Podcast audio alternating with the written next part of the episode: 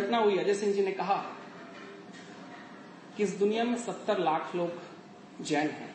मैं थोड़ा असहमत हूं। मेरी असहमति इसलिए है कि मैं समझता हूं कि जो भी कोई व्यक्ति जो कोई जस्ट है, जिसके पास इंट्यूशन है, जो एकोमोडेट करता है, स्वीकार करता है, एक्सेप्ट करता है और जो नॉर्म में जीता है, वो जैन होता है।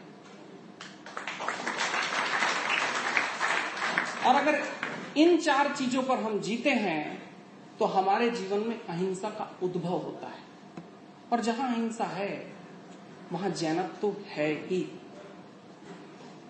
बात सत्तर लाख की नहीं, मुझे लगता है कि जिस भी क्षण हम सबके समस्त पूरी दुनिया में जब जब हमारे हृदय में ये चार चीजें रहेंगी, हमारे जीवन में जैनत्व का कोई ना कोई गुण प्रकट होता रहेगा। भले ही हम परिवार की परंपरा से जैन ना हो, लेकिन जीवन की परंपरा से हम जैन हो जाते हैं। और मजेदार घटना है कि मैं कहूंगा कि जीवन की परंपरा से ये पूरा विश्व जैन हो जाए, जैनत्व हो जाए।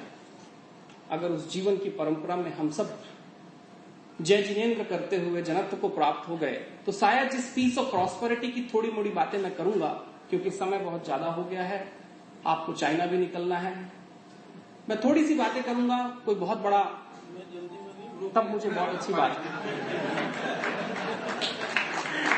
तब मैं थोड़ी सी ज्यादा बातें करूंगा।